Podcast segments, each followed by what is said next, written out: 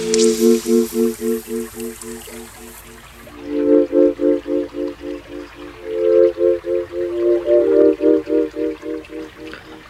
んにちは。私です。えーカレーラジオです。略して、カレーラジ。えー今日もゲストのまこちゃんに来ていただいております。こんにちは、こんばんは。よよろしくお願いします。お願いします。えっと、まあ、まこっちゃんは、えー、アーサウナという、えーテントサウナのイベントをやってたりとか、まあ、映像の仕事をやってたりとか、えーまあ、そんなことをやってる、まあ、僕らの仲間ですね。よろしくお願いします。はいそれより、雪すごいですね。雪すごいっすね。この珍しい京都でこんなにそうだね降。って積もるの。そうね。もう今日はまあ、今日も今、今も降ってますけど、今降ってる？降ってた。あ、本うっすら。今日朝はめっちゃ降ってた。あ、そもう積もってはないけど、う。うん。なんおかとついぐらいはめちゃめちゃ積もってたでしょ。やばかったね。まあ、俺家から出てないですけどね。あ まあ、あの、ちょっと、こう、ー散歩はしたけど。すごい雪。雪いいね。まあね、なんか寒いのは嫌いだけど、あのーこの景色がね、こう変わるのは綺麗で、白いのはいいよ。いいいいっすよね。ゆ、カレー雪っていうのはあんまないですね。粉雪とかは言うけど、カレー雪ってあんま言わないね。そうですね。まああのーまあ無理やりカレーラジオにつなげてくれて、まああの、嬉しいんですけど、かカレー、あ、水ってあんまり枯れる、雪とか枯れ、あ枯れ、雨も言わないし、水枯れたら砂漠になるからね。水の場合はどっちかっていうと、なくな、枯渇した状態を枯れるっていうね。そうだね。なるほど。だからまあ、なんていうか、心は枯れてるけど、外はこう、ちょっと無理やな。うん、違う、枯れ雪はないわ。まあまないねあ。。はい。あ、でも今思ったのは、うん。あ、枯れるってもしかしたら水がうん。なくなっている状態？いや、いろいろね、これはね、あるなと思っていて、まあもちろんその、物理的にね、うんうん。まあ水分がなくなって、まあ枯れてって、干からびていって、うんまあ、はいはいはい乾燥した状態うんなっていくっていうのは、まあもちろんカレーではあるんだけども、うん。これカレーの話する。いや、いいけど。今、雪からの。まあまあ、ちょっと面白いわ。あのーなんかさ、結構その、まあカレーラジオってやってますので、まあいろいろカレーとは何ぞやみたいなことをさ、考えたりするんだけど、要は、ななんとなく僕が今こう、思ってるのは、カレー、カレーっていうのは、その、完全に消滅してるわけではなくて、その消滅の一歩手前の状態なのよ。消滅してしまうともうもうカレーではなくて消滅なんだけど、なんかこう、なんていうかな、その一歩手前。あな、なだから、ちょっとそこに、こう、哀愁だったりとあ。か、うんうん。なんかちょっとこう、なんていうの？思いを馳せるとかさ、うん。その一歩手前にあ一歩手前。る、なんかこう、なんだろうな、まあ、生と死の境界線上みたいなところにあるのが、彼という結構概念に近いうんなと思っていて、うん。まあ、その、あ、あまあ、曖昧な感じというかね、曖昧なんだけどまだ存在してるよみたいな感覚がうんカレーなのかななんて思ったりはしてますけどね、うん。まあこれもまだちょっとこうあのいろいろいろんな見方とかしていくとどんどん変わっていくと思うんですけど、でまああのえまあ、今回はですね、はいはい。まあそんなとこから始まりましたけども。えっとまあまこちゃんはサウナパーティーやってたりとかまあ日本で一番初めにテントサウナ入れたりとかまあそんなことやってるんですけどあの映像のね仕事もしてるんですそうよねですね。まあ、うんメインはメインはまあ映像の仕あ事がメインですね。今は。まあ、写真撮ったりもする写真撮ったりもするし。まあそれも物撮りからまあな結構まあ、何でも何でも。アーアーシャアーティストうん。フォトとかもやったりするし、みたいな感じ、うん。それもテントサウナを始めて、テントサウナをこう、うん。広めていくときに、プロモーションとして、うん。まあ、始ま、始めたんですよね、映像を。そっからなんだ。そっから、だから、本当にサウナと同じタイミングで始まったって感じですね。なるほどなるほど。カメラを買って、撮ってみて、編集してみてっていう、それが今に至るっていう。あでもやりながらこう自己流で覚えてたって感じ。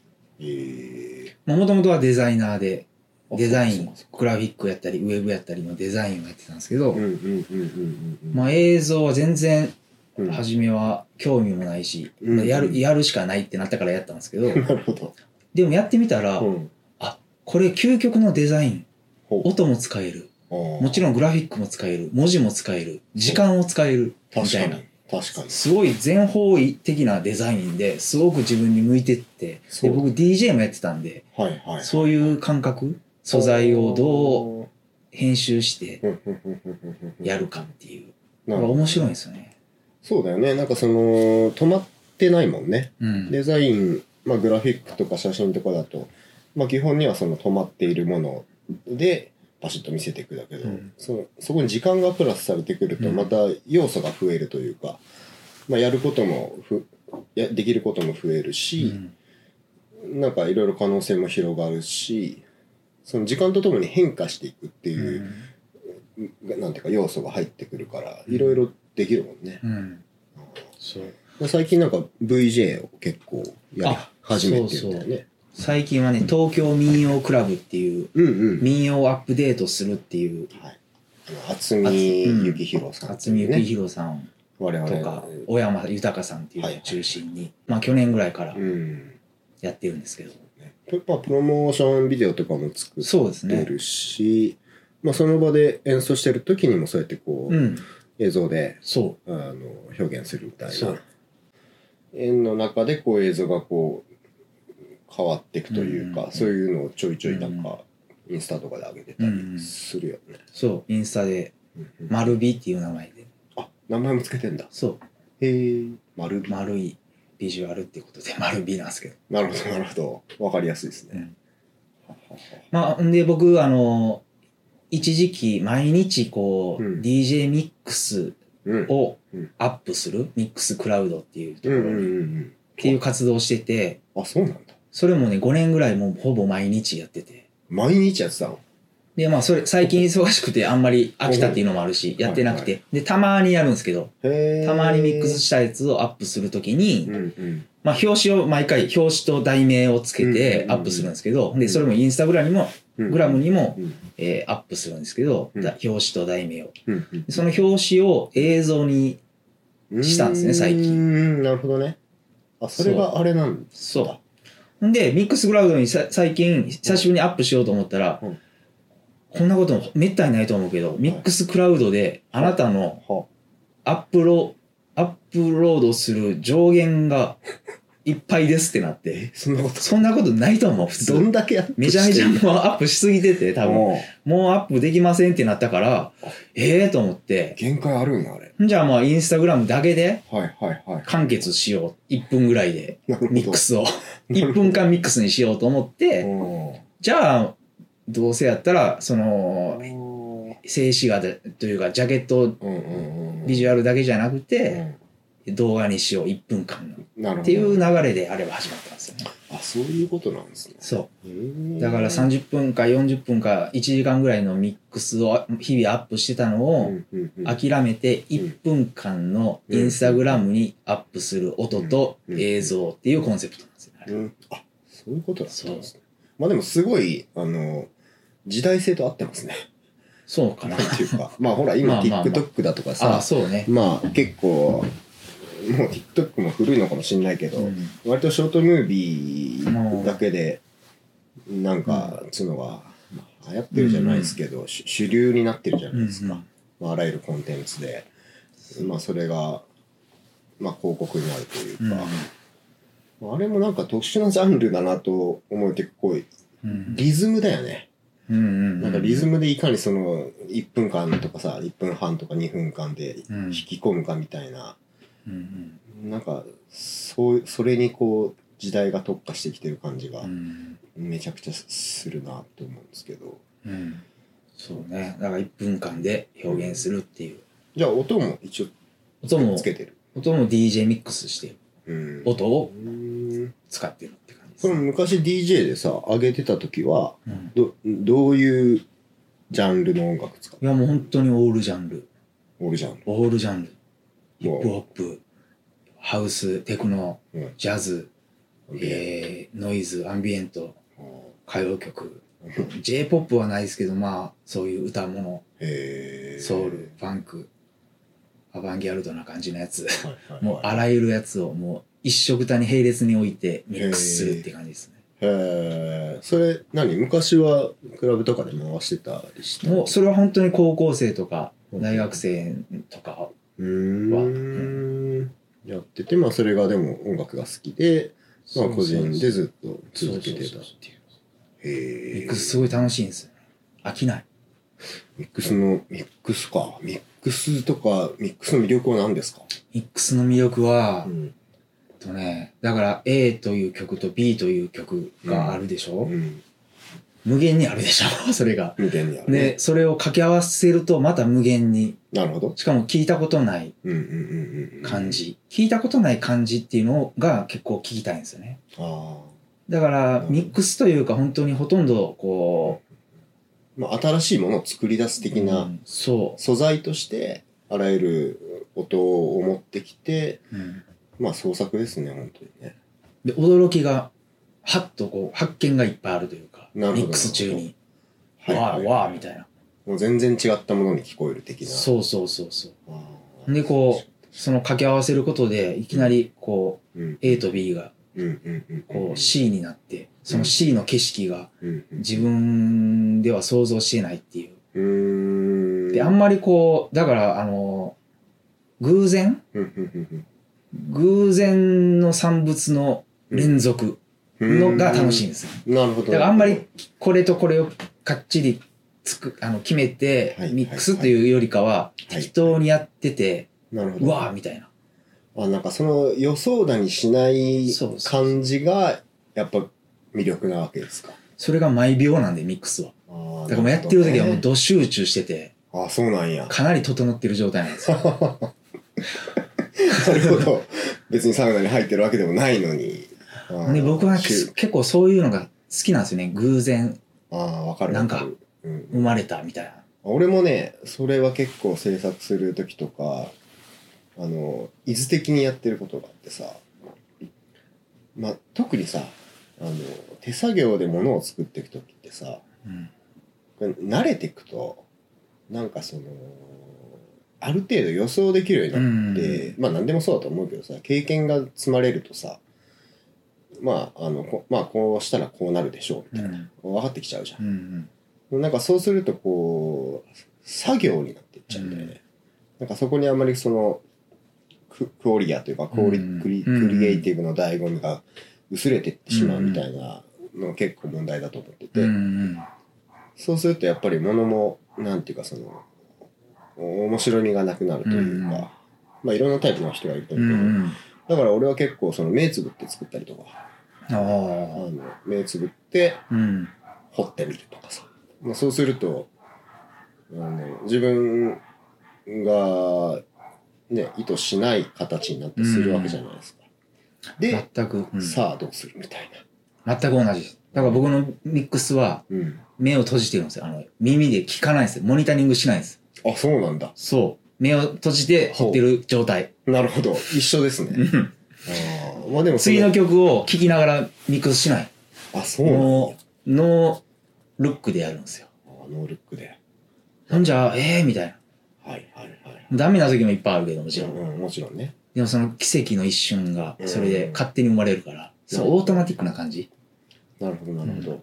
でまあ僕映像やってるでしょ、うん。で撮影編集ってやるんですけどうんう、んうん。スタイル的にうん。そう同じ感じなんですあんまりこう絵コンテをがっちり作って。撮るっていうよりかはうんうんうん。わかるわかる。何も決めずにはいきなりや。っいきなりあのその時間と場所だけ決まってるてっていう状態でやる方がうん生き生きとできる。そうだね。これもタイプいろいろあるんですけど、うん。がっちり決めてじゃないとやりにくい人もいるし、うん。僕はねもう絵コンテでがっちり決めるともう一気にやる気がうん。薄れて、全くいいいいものができないんですよね。よくわかります、それ。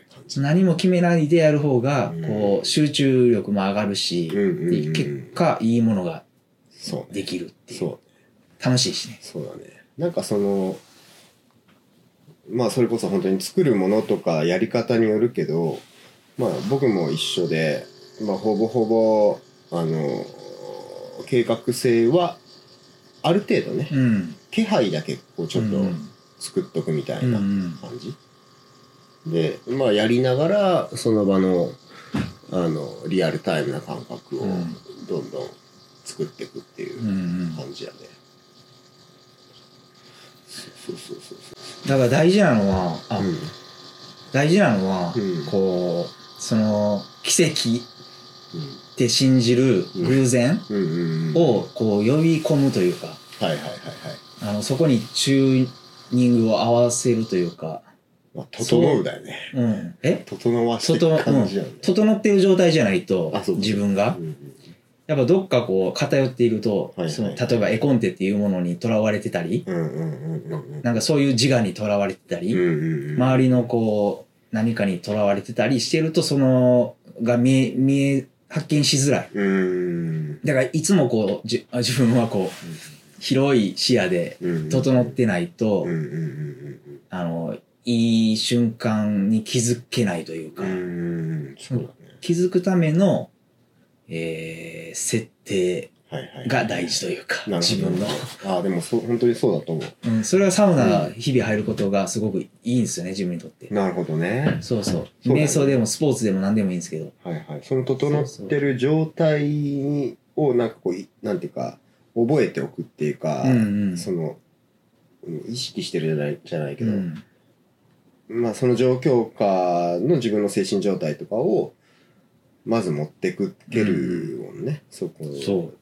で前回言ったようにその整ってる状態って自分の境界線がない。うんうんうんだからカメラ目線で言うとうん。境界線がないってことはうん。すごいこう撮られる側と自分とのうん。撮る側の境界線がないからうん。景色でも人でも何でも物物でもいいんですけど、はいはいだからすごいこう共鳴してるというかはいはいはい。はいチューニングが合っている状態やから、はいはいすごくこう全部が完璧な状態であるかのように錯覚するというか、はいなるほどなるほど。そうすると楽しいし自然で無駄無理がないというか、はいはいはいはいそうすると撮られる側もうん。無理がないし、撮る側も無理がなくてもうちょうどいい音楽が鳴ってるみたいな。調和してるなみたいな。なるほど。あなんかさうん。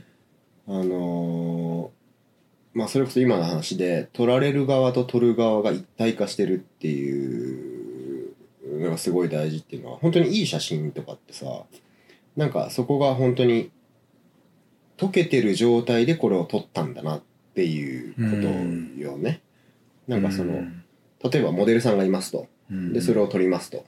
なった時になんかこう「はい撮りますよ。はいこのポーズして」っていう状態だとなんかなんか違和感というかうん。嘘くさくなっていくんだけど、なんかそれをこうんううんなんていうかこうく空気を作っていくみたいな、うんうん撮られてんのか撮ってんのか分かんなくなるぐらいまで、なんかそのモデルさんを乗せていくだとか、その現場の空気を持っていくだとか。まあそれは別に人に限らず、まあ、風景だったりとか、うん。まあ多分それ物でもそうだと思うんだけど、うん。なんかそういうことよね。そういうこと。そうした時にめちゃくちゃいいクリエイティビティななんか人に伝わるものってこう、うん。生まれる、ますよね、うん。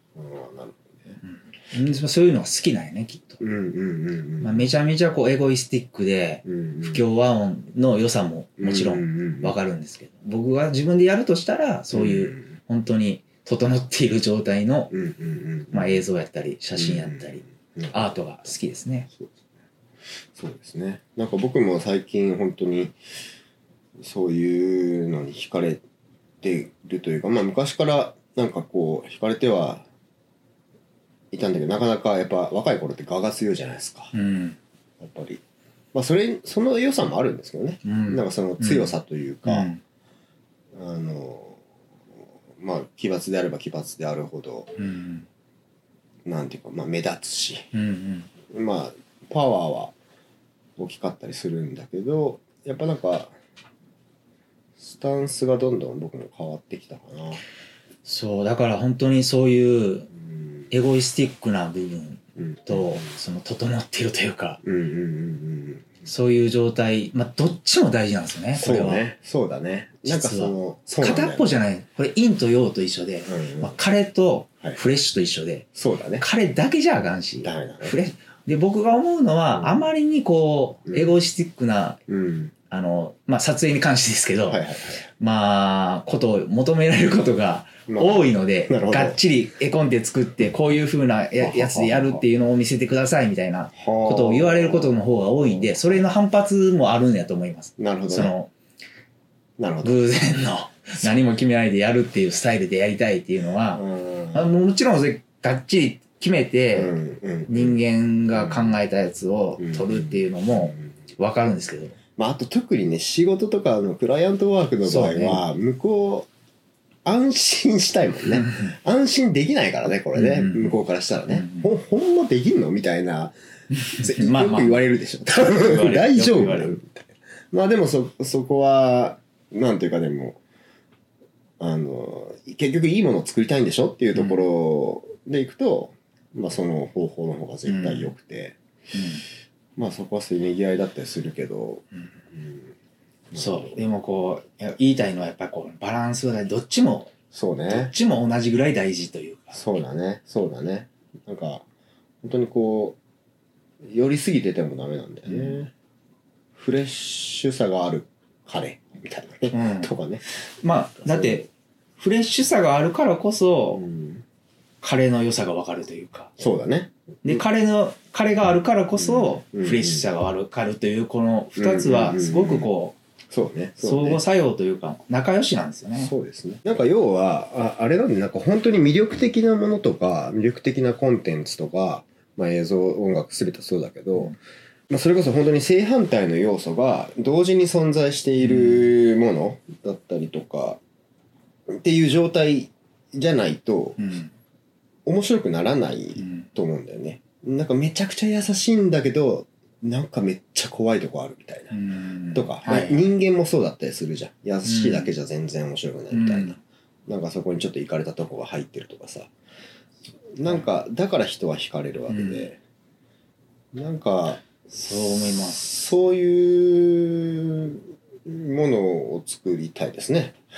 そ そうそう。まあなんかそうなんだよねなんかこう難しいことばっか言ってるだけでも面白くないし、う。うん。まあそこにちょっとふざけた要素が入ってたりとかっていう、なん。かでもそれが本当にいいバランスで成り立ってそう。いる、まあ、それが結構奇跡的だったりするし、うん。むちゃくちゃ難しかったりもするんだけど、めちゃくちゃ難しくなかったりもするんだよね。なんかそれ。そうそう。そうそう。こここれがクリエイティビティのすごいなんていうかこう天の弱というか、うん。とこだと思うんだけどなんか苦労すればいいってわけでもなくて、うん。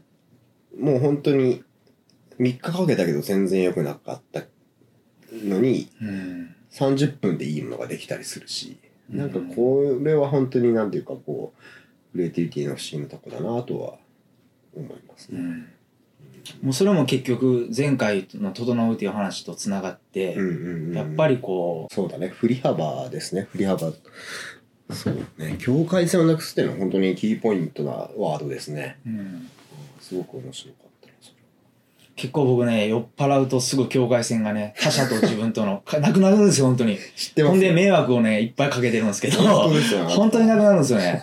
であなたは俺みたいな感じになっちゃうから もそういうことなんこうそうやと思う。あの最近分析したんですよ自己分析。なるほど。これは僕うん。すごくねうん癖づいてるんですよねこの境界線をなくすというフああそういうことか。ィーリングというかノリノリに？なるほど、ね、だから結局酔っ払うとそれがバーッとそうだね。あの増長されなて。るほどね。人が歌ってんのにそのマイクもぼ僕だからみたいなそうそうそう。ってったりしちゃうわけね。それが自分すごく自己中ではいはい。はい自分の中では解けてるんですけどそうだね。向こう溶けて向ないから、こうは解けてないということが多いことに最近気づきました。そうですね。あでも偉いじゃないですか。ちゃんと分析して、もう自分でねあの迷惑かけたこともあるという認識もちゃんとできているという境界も大事。そうです。ねどちらも大事ということですね。あいいじゃないですか。まあじゃあちょっとなんかなかなかいい終わりになったので、まあ、今日はこんなところで、はい。はい。ということで、えー、アーサウナと、まあ、映像をやってるまこっちゃんでしたと。じゃあ今日はありがとうございました。ありがとうございました。お疲れ。お疲れ